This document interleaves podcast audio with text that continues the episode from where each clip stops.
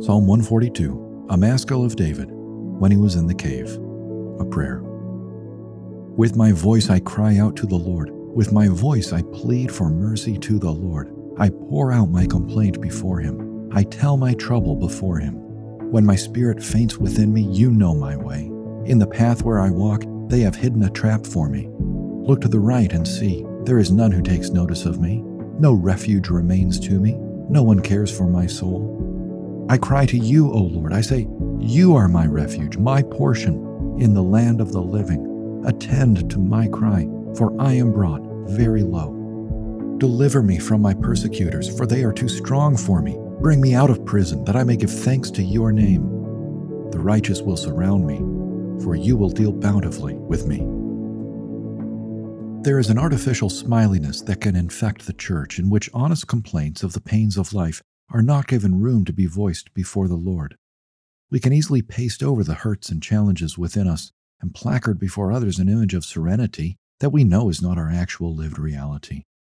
We can even feel guilty for expressing to the Lord our frustrations or hurts as if we are not exercising enough faith.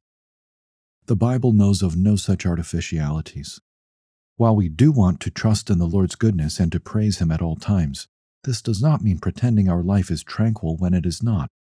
David said earlier in the Psalms, I will bless the Lord at all times. His praise shall continually be in my mouth. But here in Psalm 142, the same man says, I pour out my complaint before him. I tell my trouble before him. The book of Job is one book long example of this single verse.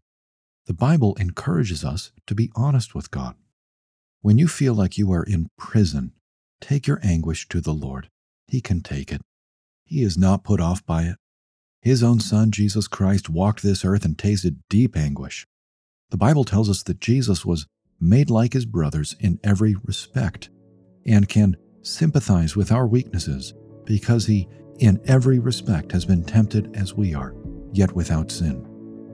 Go to God through the mediator, Jesus, who knows your anguish and has known even deeper anguish himself thank you.